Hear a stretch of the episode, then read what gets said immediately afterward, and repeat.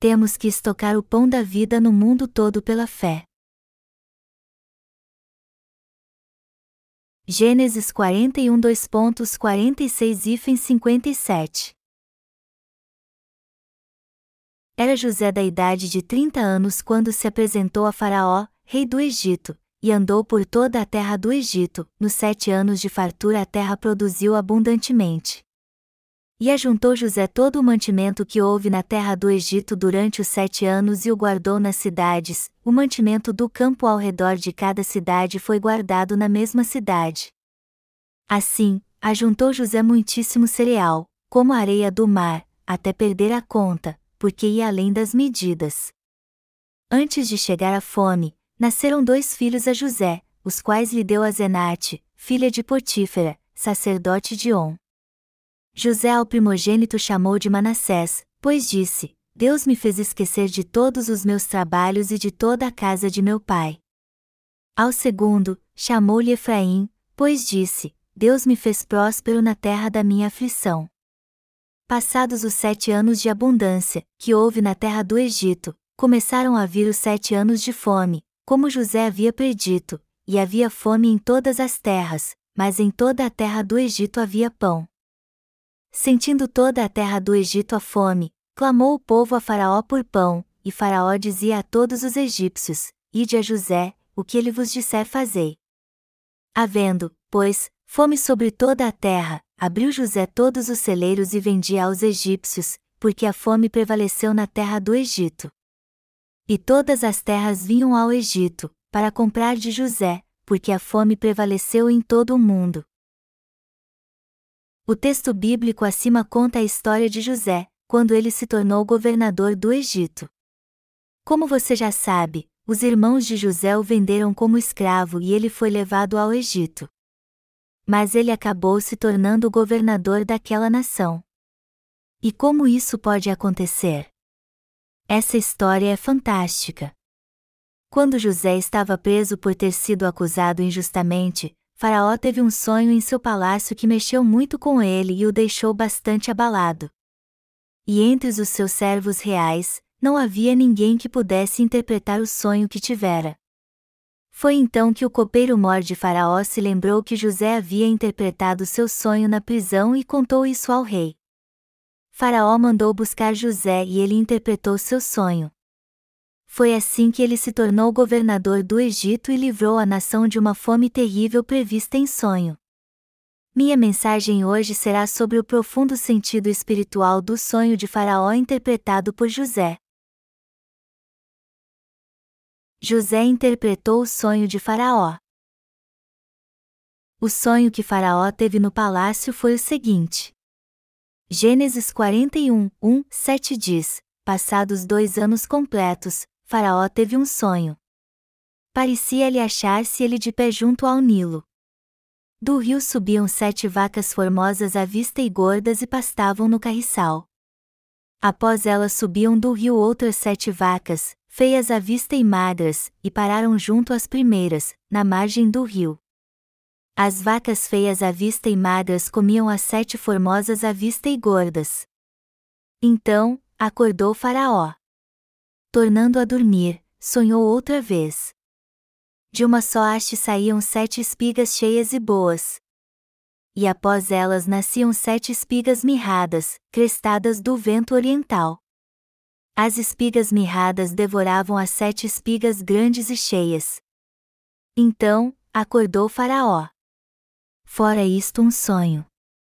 E o texto continua: de manhã, achando-se ele de espírito perturbado, mandou chamar todos os magos do Egito e todos os seus sábios e lhes contou os sonhos, mas ninguém havia que lhes interpretasse. Gênesis 41, 8. Faraó contou seu sonho aos mágicos e mandou que eles o interpretassem, mas nenhum deles pôde fazer isso. Então o copeiro Mor falou de José a Faraó e este interpretou seu sonho. E esta foi sua interpretação. Gênesis 41 2.25 e 36 diz: então, lhe respondeu José: O sonho de Faraó é apenas um, Deus manifestou a Faraó o que há de fazer. As sete vacas boas serão sete anos, as sete espigas boas, também sete anos, o sonho é um só. As sete vacas magras e feias, que subiam após as primeiras, serão sete anos, bem como as sete espigas mirradas e crestadas do vento oriental serão sete anos de fome. Esta é a palavra, como acabo de dizer a Faraó, que Deus manifestou a Faraó que ele há de fazer. Eis aí vem sete anos de grande abundância por toda a terra do Egito. Seguir-se-ão sete anos de fome, e toda aquela abundância será esquecida na terra do Egito, e a fome consumirá a terra, e não será lembrada a abundância na terra, em vista da fome que seguirá, porque será gravíssima. O sonho de Faraó foi dúplice, porque a coisa é estabelecida por Deus, e Deus se apressa a fazê-la. Agora, pois, escolha Faraó um homem ajuizado e sábio e o ponha sobre a terra do Egito. Faça isso, Faraó, e ponha administradores sobre a terra, e tome a quinta parte dos frutos da terra do Egito nos sete anos de fartura. Ajuntem os administradores toda a colheita dos bons anos que virão, recolham cereal debaixo do poder de Faraó, para mantimento nas cidades, e o guardem. Assim, o mantimento será para abastecer a terra nos sete anos da fome que haverá no Egito, para que a terra não pereça de fome. Foi assim que José interpretou o sonho do rei. E Faraó gostou tanto da interpretação que disse aos seus servos: Acharíamos, porventura, homem como este, em quem há o Espírito de Deus? Antes José era o mordomo da casa de Potifar, o capitão da guarda de Faraó. Só que Faraó lhe deu o posto de governador de toda a terra do Egito. Ele tirou seu anel e o colocou no dedo de José, o vestiu com as melhores roupas, pôs um cordão de ouro em seu pescoço e lhe deu uma carruagem como a dele, para que todos os seus servos ajoelhassem e o reverenciassem quando ele passasse.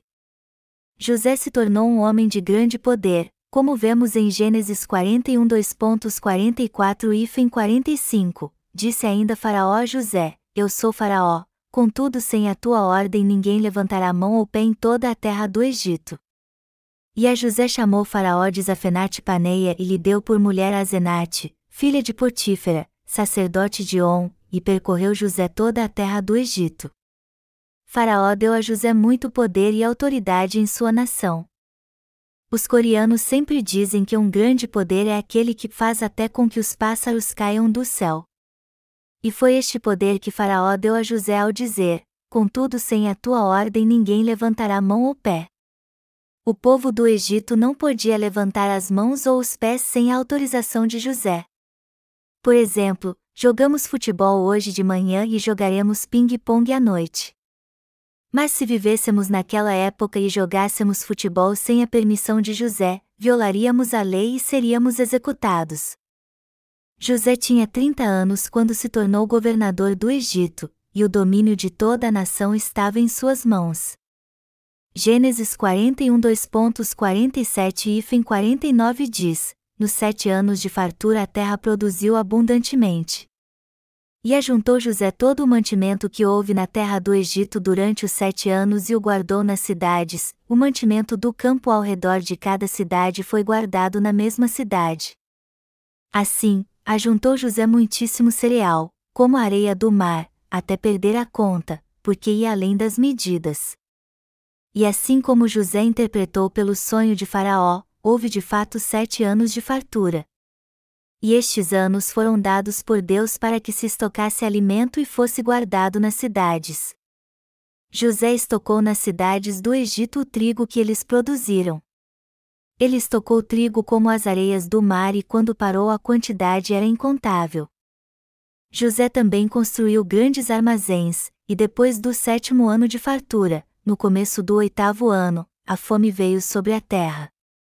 E é isso que a Bíblia diz a respeito. Começaram a vir os sete anos de fome, como José havia predito, e havia fome em todas as terras, mas em toda a terra do Egito havia pão. Sentindo toda a terra do Egito a fome, clamou o povo a Faraó por pão, e Faraó dizia a todos os egípcios: Ide a José, o que ele vos disser fazei. Gênesis 41 2.54 e 55. Ao se tornar governador do Egito, José sabiamente fez com que a nação se preparasse para os anos de fome que viriam. Como resultado, o povo do Egito prosperou e pôde sobreviver. Mas o que o texto bíblico deste capítulo nos ensina com isso? O tempo da colheita espiritual que Deus falou já está próximo. Deus prometeu que salvará muitas almas no tempo das dores profetizado por Jesus. E eu estou dizendo isso novamente porque o fim do mundo está se aproximando muito rápido. Na verdade, catástrofes já começaram a acontecer na Terra. O período de sete anos que Deus falou já está por vir, Apocalipse 5 horas e 1 minuto. E nestes sete anos, as primeiras coisas vão passar. O primeiro período será chamado de Era do Cavalo Branco, onde o Evangelho será proclamado de uma forma muito abrangente, Apocalipse 6 horas e 2 minutos. Então chegará ao fim a Primeira Era. O segundo período será chamado de a Era da Ideologia Humana, conhecida como a Era do Cavalo Vermelho, Apocalipse 6 horas e 4 minutos e por causa de divergência de pensamento nesta era, conflitos e guerra afligirão a humanidade. Depois esta era passará. O terceiro período é a era das catástrofes e da fome, conhecida como a era do cavalo negro, Apocalipse 6 horas e 5 minutos. Hoje estamos vivendo este período de catástrofes e fome, ou seja, o tempo das dores. Catástrofes naturais em grande escala acontecerão neste mundo e a falta de alimento causará uma grande fome. Isso também trará uma grande fome espiritual. O quarto período é a era em que o Anticristo aparecerá, conhecida como a Era do Cavalo Amarelo, Apocalipse 6 horas e 8 minutos. Será um período em que o Anticristo e seus servos oprimirão o homem e matarão quem não se submeter a eles. Será nesta era em que aqueles que de fato creem no Evangelho da água e do Espírito serão martirizados. Depois então virá o quinto período, conhecido como a Era da Grande Tribulação. Durante este período conturbado, milhares de pessoas morrerão. Durante o quarto período o Anticristo aparecerá. No princípio haverá paz, mas depois sua natureza violenta será revelada, ele separará aqueles que realmente creem em Jesus e os que não creem, os que nasceram de novo e os que não nasceram. O Anticristo controlará as pessoas com mão de ferro e matará quem não obedecê-lo ou receber a marca com seu nome. Quem não tiver a marca também não poderá vender ou comprar. Durante este período, muitos irmãos sofrerão o martírio e diversas pessoas que hoje fazem parte da cristandade crerão no Evangelho da água e do Espírito. Quando chegar a hora, a nação de Israel também será atribulada e atacada pelo Anticristo. Então o povo de Israel orará e clamará ao Senhor Deus, e esperará com grande ansiedade que o Salvador venha libertá-los. No fim eles verão que o Salvador que tanto aguardavam é Jesus Cristo, que já tinha vindo à sua terra. Eles entenderão que ele é o Cristo e finalmente crerão nele. Mas a Bíblia nos diz que isso será a minoria. Durante este período, muitos do povo de Israel serão martirizados, assim como muitas outras pessoas. Das sete eras que Deus profetizou, qual estamos vivendo hoje em dia? Que era dentre as setes estamos vivendo agora? O período em que estamos vivendo é a terceira era, a das catástrofes. E é a Bíblia que diz que está é a era das catástrofes, como vemos de modo bem claro em Mateus 24 e Apocalipse 6. Ninguém pode negar que é o tempo das dores que estamos vivendo hoje. Amados irmãos, vocês também creem que isso é verdade? Vamos ler juntos Apocalipse agora, irmãos. Está escrito em Apocalipse 6, 1, 17. Vi quando o cordeiro abriu um dos sete selos e ouvi um dos quatro seres viventes dizendo: como se fosse voz de trovão, vem. Vi, então, e eis um cavalo branco e o seu cavaleiro com um arco, e foi-lhe dada uma coroa, e ele saiu vencendo e para vencer. Quando abriu o segundo selo, ouvi o segundo ser vivente dizendo: Vem. E saiu outro cavalo, vermelho, e ao seu cavaleiro, foi-lhe dado tirar a paz da terra para que os homens se matassem uns aos outros, também lhe foi dada uma grande espada, quando abriu o terceiro selo, ouviu o terceiro ser vivente dizendo: Vem. Então, vi, e eis um cavalo preto e o seu cavaleiro com uma balança na mão. E ouvi uma como que voz no meio dos quatro seres viventes dizendo: Uma medida de trigo por um denário, três medidas de cevada por um denário, e não danifiques o azeite e o vinho. Quando o cordeiro abriu o quarto selo, ouvi a voz do quarto ser vivente dizendo: Vem. E olhei, e eis um cavalo amarelo e o seu cavaleiro, sendo este chamado Morte, e o inferno o estava seguindo, e foi-lhes dada autoridade sobre a quarta parte da terra para matar a espada, pela fome, com a mortandade e por meio das feras da terra. Quando ele abriu o quinto selo, vi, debaixo do altar, as almas daqueles que tinham sido mortos por causa da palavra de Deus e por causa do testemunho que sustentavam. Clamaram em grande voz, dizendo: Até quando, ó soberano Senhor, santo e verdadeiro, não julgas, nem vingas o nosso sangue dos que habitam sobre a terra? Então, a cada um deles foi dada uma vestidura branca, e lhes disseram que repousassem ainda por pouco tempo, até que também se completasse o número dos seus conservos e seus irmãos que iam ser mortos como igualmente eles foram. Vi quando o cordeiro abriu o sexto selo, e sobreveio grande terremoto o sol se tornou negro como saco de crina, a lua toda, como sangue, as estrelas do céu caíram pela terra, como a figueira, quando abalada por vento forte, deixa cair os seus figos verdes, e o céu recolheu-se como um pergaminho quando se enrola. Então, todos os montes e ilhas foram movidos do seu lugar. Os reis da terra, os grandes, os comandantes, os ricos, os poderosos e todo escravo e todo livre se esconderam nas cavernas e nos penhascos dos montes e disseram aos montes e aos rochedos: Caí sobre nós e escondei-nos da face daquele que se assenta no trono e da ira do cordeiro, porque chegou o grande dia da ira deles, e quem é que pode suster-se? Quando lemos o capítulo anterior, Apocalipse 5, vemos que aquele que está sentado no trono nos céus tem um livro nas mãos e ele está lacrado com sete selos. E quem pode abrir os selos e ler o livro? Eu não tenho tempo para explicar tudo a vocês sobre esse texto, mas ele diz que não há ninguém no céu ou na terra que possa abrir o livro.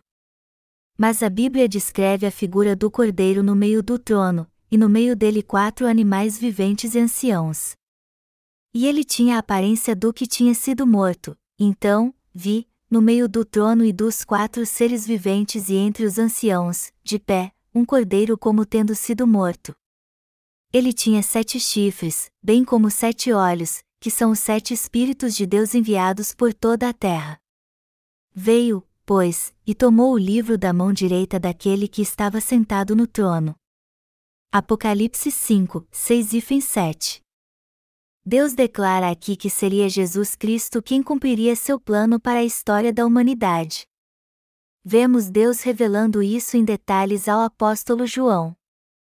E assim João descreve a revelação que teve, vi quando o cordeiro abriu um dos sete selos e ouvi um dos quatro seres viventes dizendo, como se fosse voz de trovão: Vem.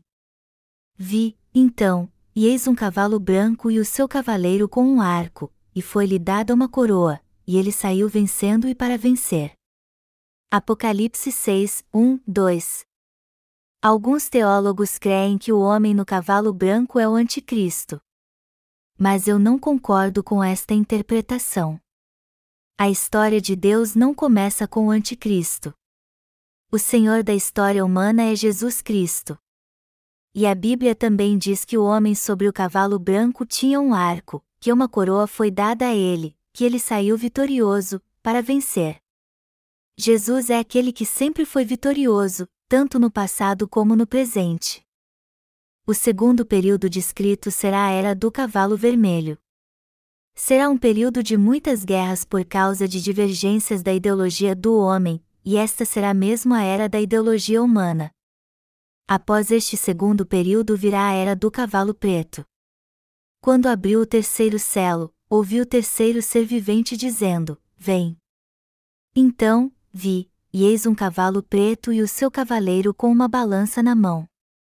E ouvi uma como que voz no meio dos quatro seres viventes dizendo: uma medida de trigo por um denário, três medidas de cevada por um denário, e não danifiques o azeite e o vinho. Apocalipse 6, 5 e 6. O terceiro período descrito aqui é a era das catástrofes e da fome, chamado de o tempo das dores.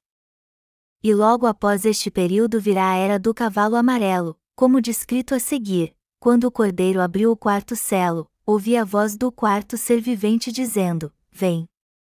E olhei, e eis um cavalo amarelo e o seu cavaleiro, sendo este chamado Morte, e o inferno o estava seguindo, e foi-lhes dada autoridade sobre a quarta parte da terra para matar a espada, pela fome, com a mortandade e por meio das feras da terra.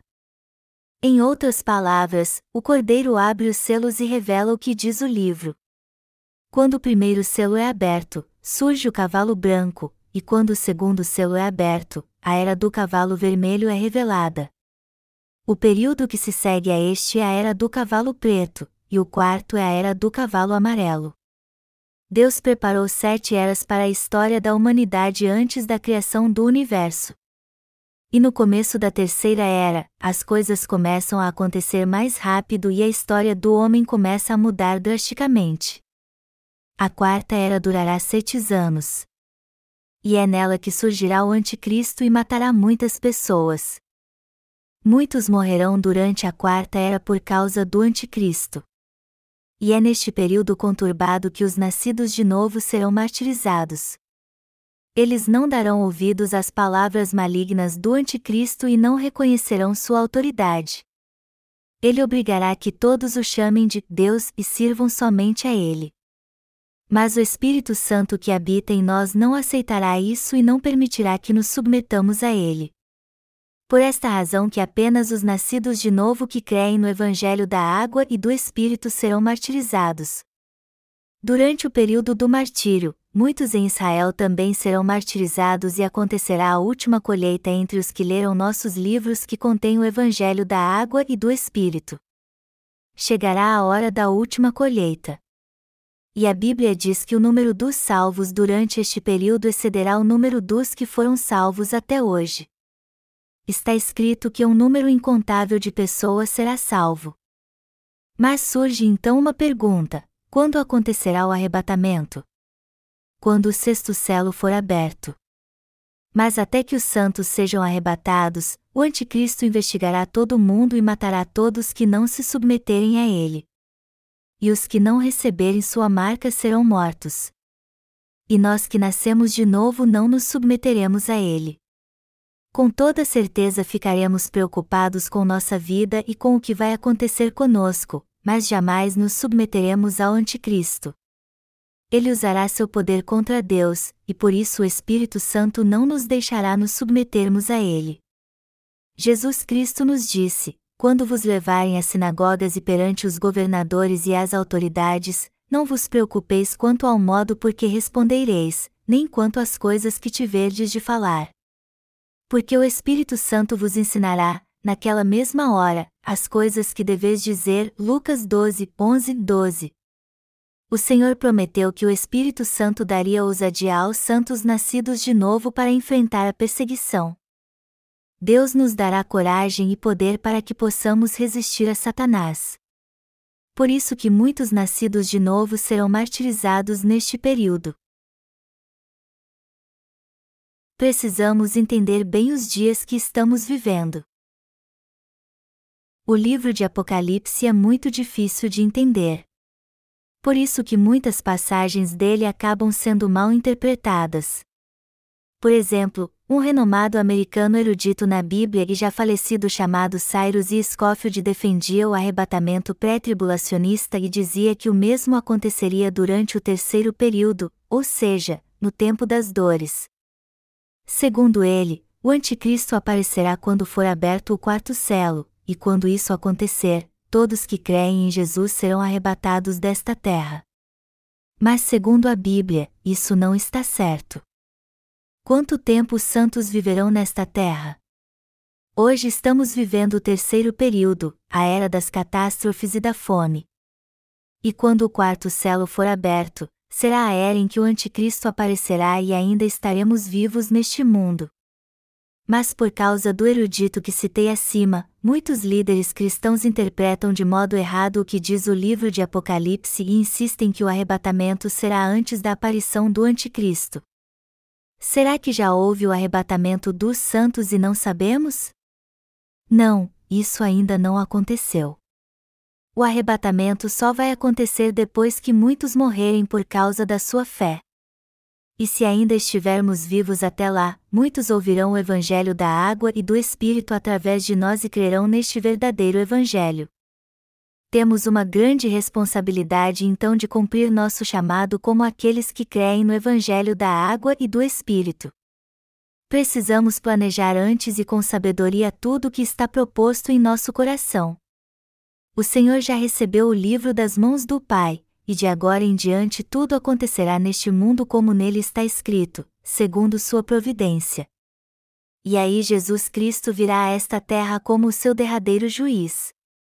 Deus nos disse que tinha um plano quando criou o universo e o homem, e que este plano será cumprido segundo a sua vontade. Quando os selos do livro forem abertos, os planos de Deus nele contidos serão revelados passo a passo. E o Senhor Deus também disse: eu sou o Alfa e o Ômega, ou seja, Ele é o começo e o fim. Assim é o nosso Deus. Jesus Cristo está no controle de todas as coisas desde o começo, e no fim cumprirá sua vontade e criará um novo mundo. Temos que entender isso. Mas que período estamos vivendo hoje então? O quarto selo ainda não foi aberto. A era em que vivemos é que o terceiro selo já foi aberto. E está a era do cavalo preto, ou seja, a era das catástrofes e da fome, como está escrito: uma medida de trigo por um denário, três medidas de cevada por um denário, e não danifiques o azeite e o vinho. Apocalipse 6 horas e 6 minutos. Isso quer dizer que haverá uma fome devastadora, mas Deus livrará seu povo durante esse tempo das dores. O que está muito claro aqui é que haverá muitas dificuldades durante esse tempo, inclusive catástrofes naturais e fome. Amados irmãos, um período de fome terrível se aproxima, ou seja, fome física e espiritual. Se olharem ao redor, vocês verão sinais desta fome. Já existe uma fome devastadora na alma de muitos cristãos nominais. Vocês também reconhecem isso, não é?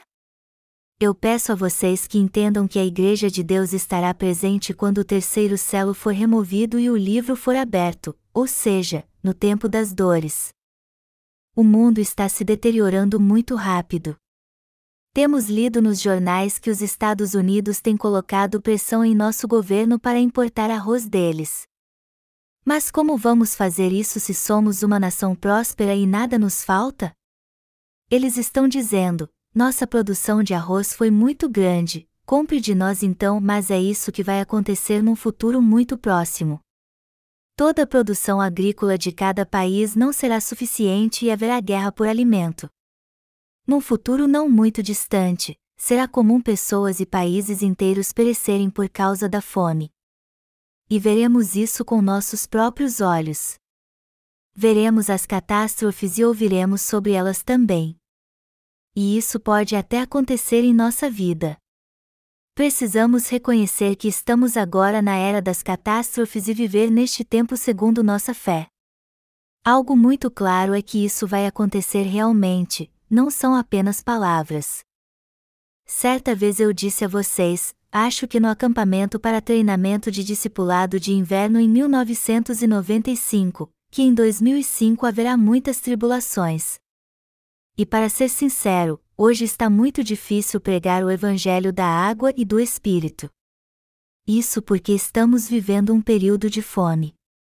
Vivemos um tempo de fome extrema e muitos estão morrendo por causa disso. Por isso que a cada dia tem sido mais difícil pregar o Evangelho da água e do Espírito. É por esta razão também que estou orando para que saibamos viver estes dias,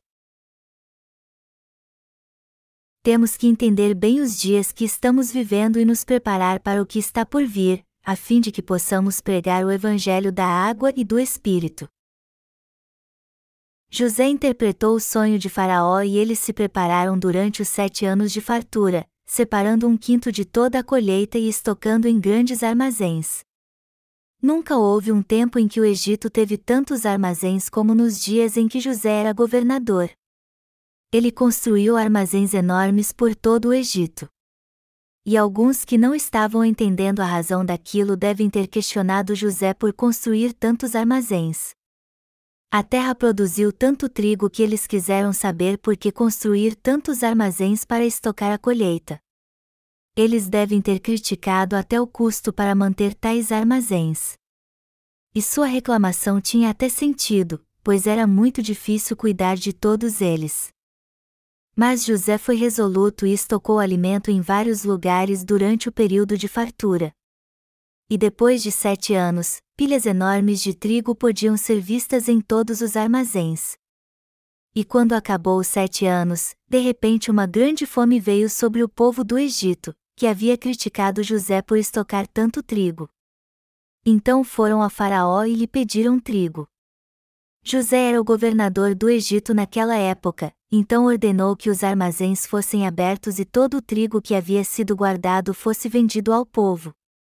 Deste modo, ele livrou o país, seu povo, e também seu pai e seus irmãos. E o motivo de eu estar pregando este sermão neste texto bíblico é para exortar todos vocês a se dedicar totalmente à pregação do Evangelho da Água e do Espírito em todo o mundo. Amados irmãos, hoje estamos anunciando o Evangelho da Água e do Espírito a todos neste mundo através da nossa literatura e internet. E este Evangelho crido por nós apagará o pecado de todas as almas quando o proclamarmos. Alguns pedirão nossos livros e os lerão, enquanto outros os deixarão em suas estantes empoeiradas. Dentre todos eles, alguns terminarão a leitura, enquanto outros os jogarão fora ou deixarão guardados em algum lugar.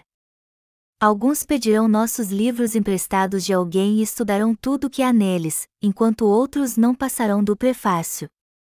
Seja como for, temos enviado nossos livros que contêm o Evangelho da água e do Espírito a todo o mundo.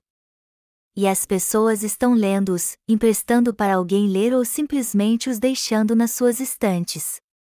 E a razão de estarmos produzindo muitos livros e enviando-os gratuitamente é que todos se preparem para o período de fome que virá. Uma fome física e espiritual está vindo a esta terra e levará as pessoas à morte por isso que estamos nos preparando para este período. Assim como José estocou trigo nos anos de fartura, estamos nos preparando para os dias difíceis que virão. Também temos este ministério porque a maioria dos cristãos no mundo todo creem em Jesus sem ter conhecimento do Evangelho da água e do Espírito.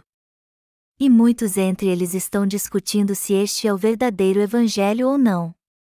Se estudarmos a Bíblia de modo correto e com atenção, veremos que ela menciona nitidamente o Evangelho da água e do Espírito, embora muitos não o conheçam ainda. Espiritualmente, eles são cegos espirituais. E como alguns pastores pregam e ensinam o chamado arrebatamento pré-tribulacionista, muitos cristãos creem que serão arrebatados antes da grande tribulação por isso que vivem tão confusos espiritualmente nesta era de catástrofes.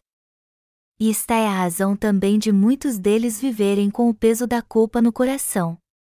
Virá o dia em que muitos buscarão a Deus agonizando por causa dos seus pecados. Alguns receberão nossos livros missionários que contêm o Evangelho da água e do Espírito e os lerão. E eles serão salvos se aceitarem este verdadeiro Evangelho. Assim como José estocou trigo e livrou muita gente no período de extrema fome, eu creio que nossos livros com o Evangelho da água e do Espírito fará com que muitos sejam salvos dos seus pecados em todo o mundo. E tudo isso vai acontecer com certeza, pois está escrito na Bíblia. O que foi escrito no Antigo Testamento se cumprirá no Novo Testamento. E eu tenho certeza que Deus deixou registrado o texto bíblico deste capítulo para que nós, que estamos pregando o Evangelho da água e do Espírito, nos preparemos para quando vier este período de extrema fome. Hoje em dia temos publicado livros com o Evangelho da água e do Espírito e distribuído a todos gratuitamente. Quando a época que estou dizendo a vocês chegar, as pessoas terão que avaliar sua vida espiritual. Mas o que elas terão que avaliar? Se ainda têm ou não pecado no coração. Elas terão que ver se ainda têm pecado quando buscar a Deus. Também terão que examinar a si mesmas perante Ele para ver se receberam ou não a remissão de pecados. As pessoas precisam ler nossos livros missionários que receberam gratuitamente e contêm o Evangelho da Água e do Espírito, por mais que os tenham ainda ou não. Elas precisam lê-los para ser libertas dos seus pecados. O conteúdo destes livros que estamos distribuindo é o pão da vida que salvará muitos do pecado. Quando as pessoas lerem estes livros, a vontade de Deus se cumprirá neste mundo. Por isso que, assim como José estocou trigo nos anos de fartura, estamos distribuindo nossos livros, o pão da vida espiritual. E estamos fazendo isso totalmente de graça. Isso pode até parecer burrice aos olhos de alguns, mas no futuro muitos lerão estes livros, serão libertos dos seus pecados e receberão a vida eterna. Aí então o Espírito Santo abrirá seu coração e fará com que eles confiem na verdade do genuíno Evangelho da salvação. E neste período de grande fome, muitos crerão na justiça de Deus, serão salvos de todos os seus pecados e exaltarão sua justiça. Pela fé eu desejo que estes dias cheguem logo. Nosso ministério de literatura é algo muito valioso aos olhos do Senhor e, obviamente, tem sido eficaz até agora, Além disso, o conteúdo dos nossos livros serão mais eficazes durante esta terceira era, e ainda mais na quarta era, quando surgir o Anticristo. E eu tenho certeza que a vontade de Deus será cumprida através do Evangelho da água e do Espírito que estamos pregando. Vocês creem nisso? O mundo ficará mais caótico e nosso ministério brilhará ainda mais.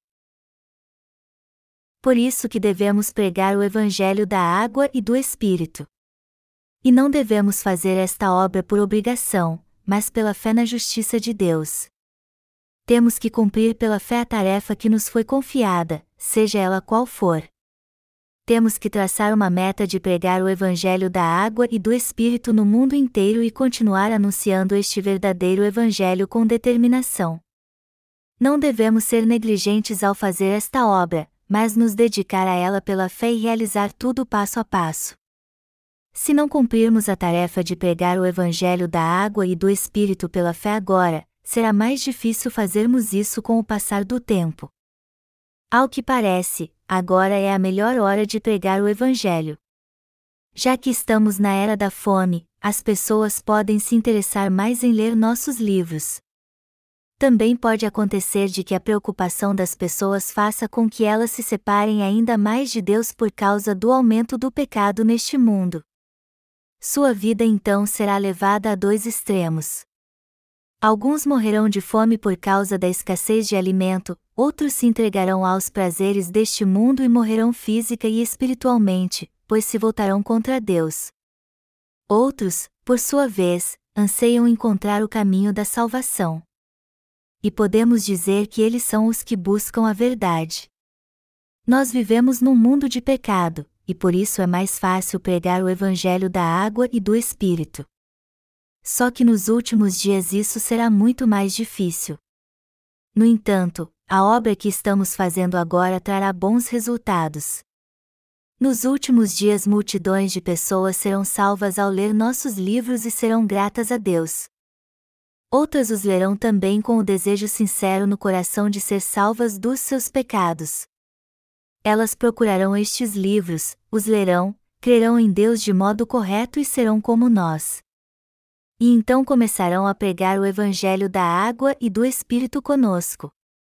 Embora não possamos fazer com tudo aconteça de uma vez, Deus usará estes novos convertidos para continuar sua obra e demonstrar seu poder cremos que isso é verdade. A obra que nosso Ministério de Literatura realiza hoje é a mesma que José realizou quando se preparou para a grande fome. Ele construiu grandes armazéns, estocou trigo e livrou muitos da fome. E nós também estamos estocando nossos livros com o Evangelho da água e do Espírito e esperando por muitos que buscam a verdade.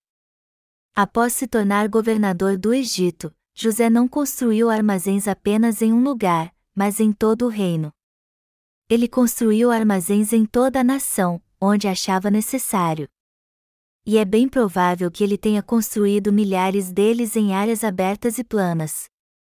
E podem estar certos de José mandou construir estes armazéns nas áreas de fazenda. Armazéns foram construídos em várias regiões de toda a nação e enchidos com a produção de trigo. Do mesmo modo, os livros que estamos distribuindo gratuitamente no mundo todo estão sendo guardados em vários lugares.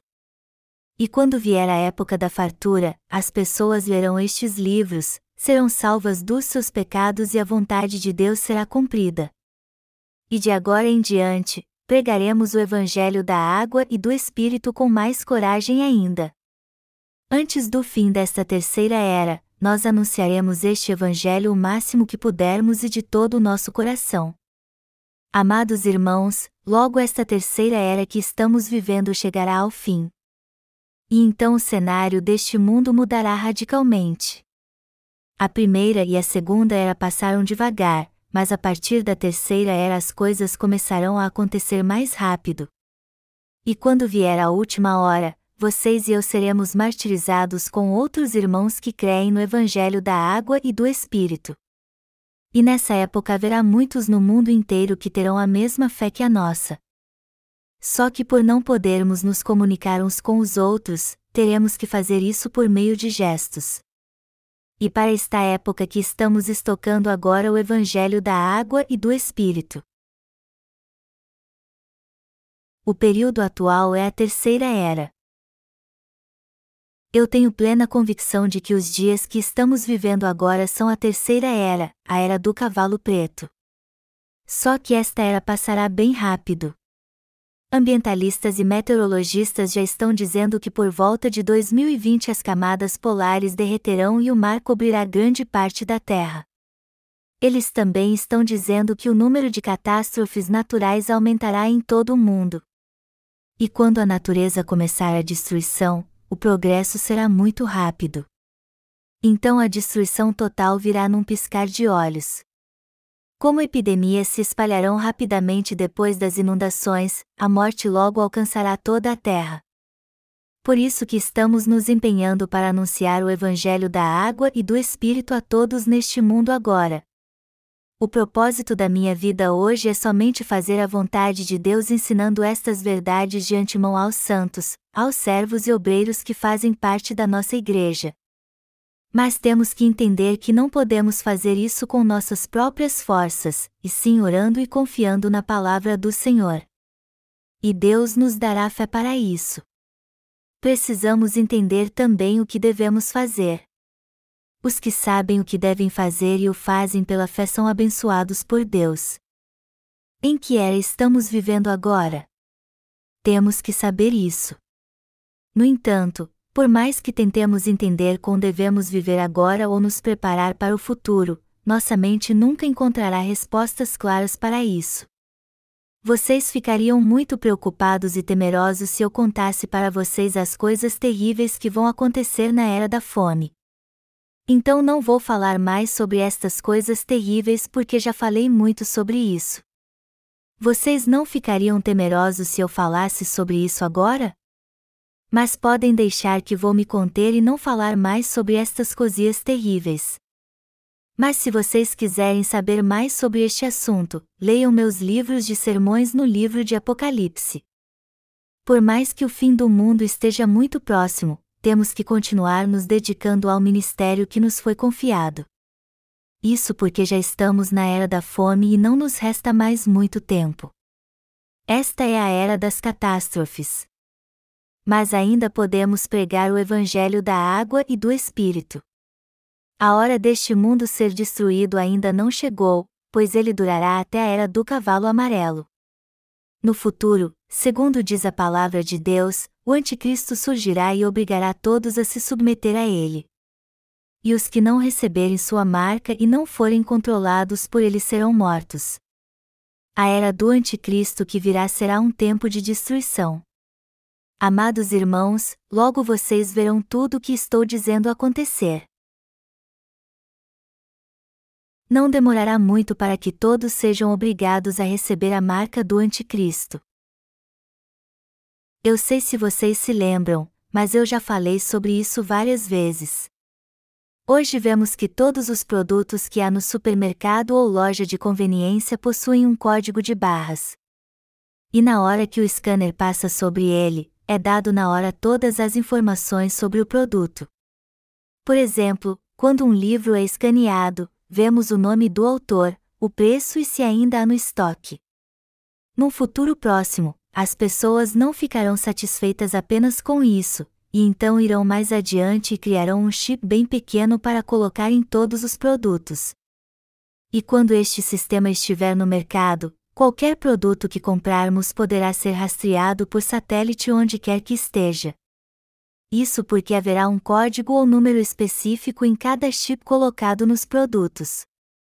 Então, se as pessoas também tiverem um chip de identificação, o satélite poderá descobrir onde está o produto e quem está com ele. E todas estas informações estarão disponíveis na tela do computador.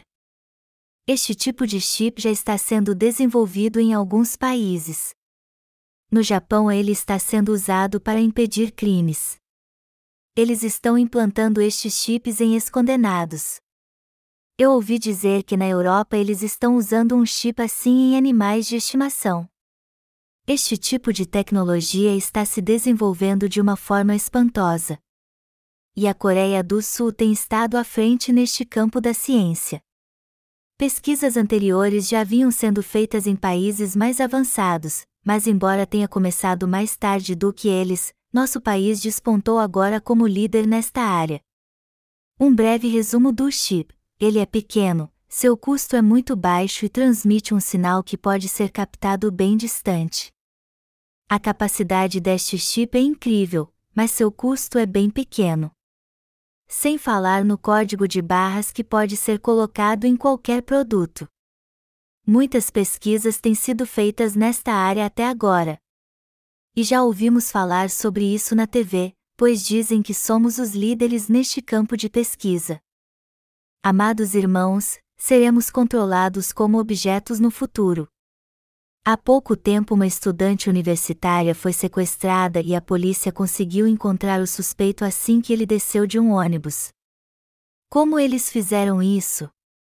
Um chip como o que mencionei antes foi colocado em cada cartão usado nos ônibus, o que levou o sequestrador a ser encontrado bem rápido. Através destas informações, a polícia pôde chegar aos suspeitos, que haviam tomado o mesmo ônibus. E foi assim que eles pegaram o criminoso. Celulares e outros aparelhos que temos possuem um chip que nos permite localizá-los com facilidade quando os perdemos. Se alguém tem um produto com este tipo de chip implantado nele, essa pessoa então pode localizá-lo onde quer que esteja. E no futuro esta tecnologia será mais desenvolvida ainda. Nosso governo já começou a usar este recurso nas coisas triviais. E outros países também estão fazendo a mesma coisa. Só que as pessoas ainda não sabem disso. Quando compramos qualquer coisa com o cartão de crédito e levamos para usar em casa, se este produto tiver um chip, o fabricante e as autoridades poderão saber quem somos e localizar o item. Aí então suas informações pessoais serão reveladas. E o dia de isso acontecer não está muito longe. Em 26 de dezembro de 2004, um tsunami atingiu a Indonésia e matou cerca de 230 mil pessoas ali nos países vizinhos. E eu posso garantir a você que este não será o último tsunami que vai acontecer.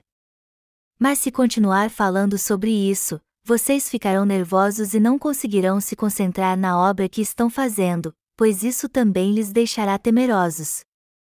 Mas temos que saber de uma coisa: estes desastres naturais que mencionei ocorrerão com frequência. A terceira era, o tempo das dores, já começou. Por exemplo, só na Indonésia cerca de 150 mil pessoas, inclusive turistas coreanos, morreram no tsunami. E muitos familiares foram ao local onde eles provavelmente deram seu último suspiro. No fim, a maioria dos coreanos que morreram não foram encontrados, infelizmente. Mas o que teria acontecido se todos eles tivessem um chip no passaporte? De agora em diante isso será feito por precaução. Se alguém for para a Índia e desaparecer, não será difícil encontrá-lo. Como as autoridades não têm como saber o último lugar onde a pessoa esteve, elas farão com que seja implantado um chip sob a pele dos turistas antes de eles deixarem seu país. E se alguém for sequestrado, ele será localizado por satélite e encontrado bem rápido. Sendo assim, os turistas vão aceitar usar um chip ou não? Claro que vão. Imagine como este utensílio será conveniente na nossa vida cotidiana. Mas o que acontecerá quando esta tecnologia cair nas mãos do Anticristo? Todas as pessoas serão controladas por ele. E o livro de Apocalipse diz que aqueles que se submeterem a Satanás serão lançados no lago de fogo no último dia. Embora esta tecnologia seja muito útil para nós, infelizmente este chip é que permitirá que Satanás domine toda a humanidade. Nenhum de vocês deve receber este chip no futuro porque senão ele controlará tudo em sua vida, seus direitos, sua liberdade e até seus pensamentos. E isso será a pior humilhação, vergonha e desgraça para o ser humano. Alguns justos pregam o evangelho da água e do espírito com sabedoria, como José. Queridos irmãos, certas coisas podem ser piores do que as que descrevi acima. E na verdade é isso que vai acontecer de fato. Então temos que ser sábios como José para pregarmos o Evangelho da água e do Espírito. Temos que distribuir nossos livros e e-books a todos neste mundo, pois as pessoas serão salvas de todos os seus pecados quando os lerem. Temos que fazer a nossa parte. O que estou dizendo é que, embora os leitores dos nossos livros não sejam totalmente salvos agora, eles pegarão estes livros e os lerão com atenção quando chegar a era da tribulação. Muitos não procurarão nossos livros da nossa missão que contém o Evangelho da água e do Espírito e receberão a remissão de pecados quando os lerem? Quando chegar a hora, os que receberam nossos livros, mas por ignorância os jogaram fora, perguntarão: onde está aquele livro? Onde posso encontrá-los agora? E eles vão procurar nossos livros para que possam lê-los, não é verdade? Hoje temos pregado o Evangelho da água e do Espírito com a mesma sabedoria de José. Quanto mais difíceis forem os tempos, mais devemos viver com fé e sabedoria. O que temos que fazer nestes dias de fartura é construir armazéns do Evangelho e enchê-los, já nos preparando para os dias difíceis que logo virão temos que distribuir nossos livros do Evangelho para que muitas almas sejam salvas. Também temos que proclamar a justiça de Deus em nossa vida para que todos que queiram conhecer o Evangelho da água e do Espírito possam ter um encontro com o Senhor, receber a remissão de pecados e ir para o céu. Esta é a melhor hora para pregarmos o Evangelho da água e do Espírito. É neste tempo de fartura que devemos pregar o verdadeiro Evangelho com mais ênfase ainda. Já que ainda vivemos uma época de fartura, devemos aproveitar para pregar o Evangelho. Embora o tempo das dores já tenha chegado, ainda podemos pregar o Evangelho com fé. Às vezes nosso ministério enfrenta dificuldades, mas não estamos presos às bases legais de nenhum país. Então temos que aproveitar este tempo e trabalhar ainda mais para estocar nossos livros com o Evangelho da água e do Espírito. Assim como José se preparou para os sete anos de fome estocando trigo em armazéns durante os sete anos de fartura, está é a hora de prepararmos o pão da vida pela fé. Vocês estão entendendo? E é isso que estamos fazendo hoje. Quantos livros com o Evangelho da Água e do Espírito distribuímos gratuitamente até agora? Quantas edições em inglês foram publicadas? 60? Obviamente não podemos traduzir as edições em inglês para todos os idiomas, mas estamos fazendo nosso melhor no Ministério de Tradução. Os primeiros 11 livros testificam do Evangelho da Água e do Espírito em vários aspectos. E a partir do volume 12 são chamados de Série de Crescimento Espiritual de Paul C. John e trazem mensagens que ajudam a alcançar a maturidade espiritual. Atualmente estamos distribuindo os livros de sermões em Gênesis para que nossos parceiros estejam firmados na verdadeira fé. Minha série de crescimento espiritual será muito útil para os leitores que já receberam a remissão de pecados. Alguns de vocês que fazem parte da Igreja de Deus podem achar que já fizemos muito ou até demais até agora. Outros devem achar que já fizemos o bastante e não precisamos mais nos dedicar tanto. Alguém pode dizer, por que devemos nos dedicar tanto a este ministério, como se isso fosse uma questão de vida ou morte? Mas se não estocarmos nossos livros do Evangelho agora, todos neste mundo morrerão de fome quando vierem os sete anos de fome. Antes que os anos de fartura cheguem ao fim, temos que continuar fazendo esta obra. Quando a era do cavalo amarelo passar, não podemos fazer mais nenhuma obra. Eu creio que quando chegar a hora, o Espírito Santo cumprirá sua obra através dos livros que estamos distribuindo. A obra que estamos fazendo é muito importante para Deus. Amados irmãos, há muitos poderes lutando hoje em dia para ver quem terá o domínio da Ásia e do mundo inteiro. Mas, como eu disse antes, o que acontecerá se houver outro tsunami e muitas pessoas morrerem? Muitos países enviarão dinheiro e oferecerão sua ajuda. Nos encontros do G7 e outras reuniões, os líderes de muitos países se encontram, discutem e tomam decisões juntos. Há diversas organizações neste mundo, assim como muitos tópicos e questões a ser discutidos. Atualmente, os Estados Unidos mantêm tropas no Afeganistão e no Iraque com o intuito de manter sua hegemonia em todo o mundo. O Iraque não tem armas nucleares, mas os Estados Unidos usaram isso como desculpa para invadir este país. Outros países poderosos também querem ter o domínio mundial. Eles estão se unindo para manter a ordem no mundo por enquanto, mas um dia alguém tomará o poder de suas mãos. Haverá uma coalizão unificada para controlar e dominar o mundo inteiro. Quando desastres naturais começarem a acontecer neste mundo, precisaremos destas organizações globais para unificar o mundo e governá-lo. É difícil para os governos hoje lidar com as questões do seu próprio país. E como eu disse antes, quando desastres naturais como o tsunami acontecem em grande escala, isso será tão devastador que as pessoas não saberão o que fazer. Por isso que estas organizações foram criadas pelos países unificados para ajudar as pessoas afetadas pelas tragédias enviando fundos e ajuda humanitária. Só que o intuito de projetos como este é dominar todo o mundo. Como vocês sabem, há um presidente que vive pressionando os outros países para dar apoio às suas decisões. Sinceramente, eu fico pensando por que é tão importante para alguns países ter armas nucleares?